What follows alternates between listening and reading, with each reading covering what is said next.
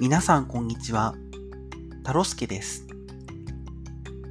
今日からポッドキャストで、私タロスケが日々のニュースを見て考えた自分の意見や自分の身の回り、日常生活の発見を3分から5分を目安にまとめて、ポッドキャストで発信します。